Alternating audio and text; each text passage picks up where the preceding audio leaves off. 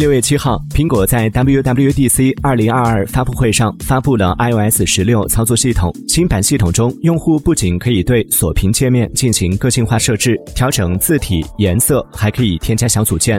iMessage 中发出的消息支持撤回或重新编辑，也可以将对话标记为未读。另外， iOS 16还支持横向解锁人脸识别。不过，对于新系统功能，也有不少网友表示，安卓味越来越重了。